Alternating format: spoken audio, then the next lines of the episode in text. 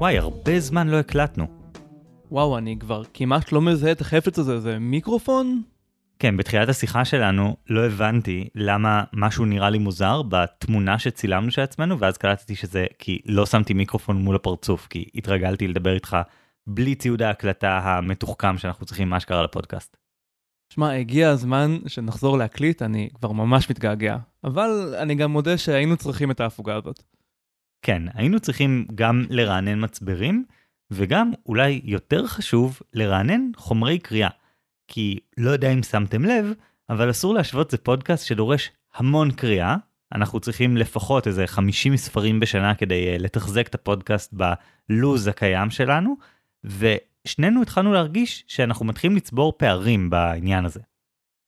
כן, אף פעם לא היה לי קשה אה, עם הקריאה עצמה, כי תכל'ס זה כיף, והרבה מזה הייתי עושה בכל מקרה, אבל מה שכן, נהיה לי יותר ויותר קשה למצוא מה לקרוא. זה לא קל למצוא ספר שהוא גם מעניין וכיפי, וגם מחדש ושונה, ונותן לי משהו לספר לכם המאזינים שלא אמרתי קודם. ואם קודם בעצם היה לנו איזשהו backlog כזה די עמוס של ספרים שקראנו לאורך החיים ודברים שהכרנו וכן הלאה ויכולנו לשלוף מפה ומשם ולעשות קריאות השלמה ודברים כאלה, אז עם הזמן זה נהיה קצת יותר קשה. אז מעבר לזה שהיינו צריכים פשוט הפסקה, גם רצינו לקחת את הזמן ולחשוב על איך אנחנו יוצרים פורמט חדש שמקל עלינו להביא לכם תוכן ברמה הגבוהה ביותר. וגם רצינו את ההזדמנות אולי טיפה יותר להעמיק. יש כמה פרקים של הפודקאסט שאני מקשיב להם עכשיו, ואני אומר לעצמי, וואו, היה ממש מעניין לדבר על הנושא הזה רבע שעה, אבל הייתי מעדיף לדבר עליו הרבה הרבה יותר. אני מרגיש כאילו בזבזנו נושא סופר עשיר ומורכב על uh, כל כך מעט זמן, שלא באמת יכולנו להגיע לבשר. אני גם שם לב כשאני עורך את הפרקים לפעמים, איך אה, אחד מאיתנו או שנינו מנסים כזה לדחוס כמה שיותר, ואז יש כזה אה, ניסיון איכשהו לקחת תיאוריה ענקית ולהסביר כזה בשני משפטים איזה משהו ש, שתכלס מגיע לו יותר זמן. ולכן מה שאנחנו רוצים לעשות בעונה השנייה או בעונות הבאות של הפודקאסט זה אה, לעבור לפורמט של סדרות. סדרות זה אומר בעצם שניים שלושה פרקים שעוסקים באותו נושא וכל פרק צולל יותר לעומק לאיזשהו מודל או זווית מתוך הנושא הזה. זה לא אומר שאנחנו לא נעשה פרקים רגילים כמו קודם, אבל זה כן אומר שנעשה יותר פרקים במבנה של סדרות, שהם גם יותר נוחים לנו מבחינת כמות הקריאה והיכולת להעמיק ודברים כאלה, אה, וגם מאפשרים לנו לעשות משהו קצת אחר. למשל, אחד הדברים שאנחנו רוצים לעשות במסגרת פרקים כאלה, זה קצת אה, להרים את הווילון ולהראות לכם את תהליך החשיבה שלנו.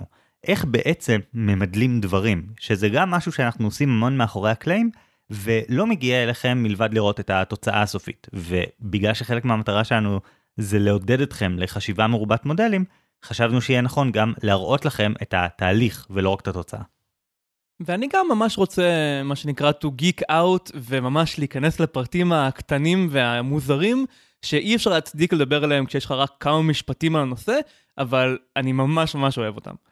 בדיוק, אני חושב שזה ייתן לנו מקום להיות uh, יותר עצמנו במידה רבה עם דברים שאנחנו מאוד מאוד אוהבים.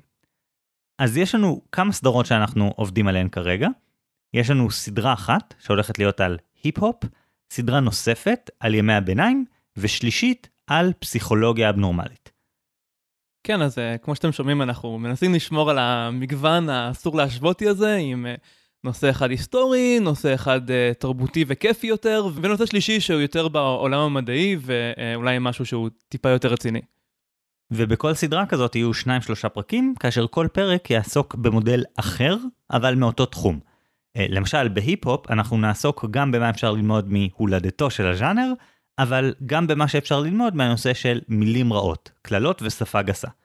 ובכל פעם נעשה את הלמידה הזו, כרגיל, דרך סוגיה אמיתית מחיי היום-יום. חגי, אתה ידעת שההיפ-הופ נולד מתוך הדיסקו דווקא? זה נשמע לי מופרך, אז כנראה שזה לא נכון. זה טוב, תישאר ככה בעמדה הסקפטית ואני אוכיח לך שאתה טועה. אז uh, בכל מקרה, ייקח לנו עוד כמה שבועות לסיים את ההכנות. אנחנו מכוונים לאחרי פסח, כלומר, ב-29 באפריל, יום ראשון, כבר תוכלו להקשיב לפרק הראשון של uh, עונה 2 של אסור להשוות. בפורמט החדש אנחנו בעצם נעשה עונות של משהו כמו 12 פרקים בכל עונה. Uh, הולכות להיות הפוגות בין העונות, אבל אנחנו מבטיחים שההפוגה תהיה קצרה יותר בפעם הבאה, וגם מתוכננת מראש כדי שיהיה לכם זמן להתכונן. וכבר עכשיו שאתם יודעים שאנחנו חוזרים, אנחנו ממש נשמח לשמוע מכם שוב שאלות, אה, אם בצורה של הקלטות סאונד ואם בצורה של טקסט.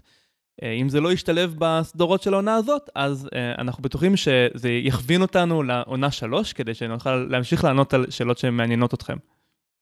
כן, אז נתראה בקרוב עם עונה חדשה, אבל בגלל שיש עוד ארבעה שבועות עד שאתם בעצם מקבלים פרק חדש, חשבנו לתת לכם לפחות uh, המלצות קריאה, uh, שזה משהו שאנחנו יודעים שאנחנו מספקים לכם. אז קצת נספר לכם על דברים שקראנו בזמן האחרון, וגם uh, מה הערך האסור להשוותי שקיבלנו מהדברים שקראנו. אז אורן, תתחיל אתה.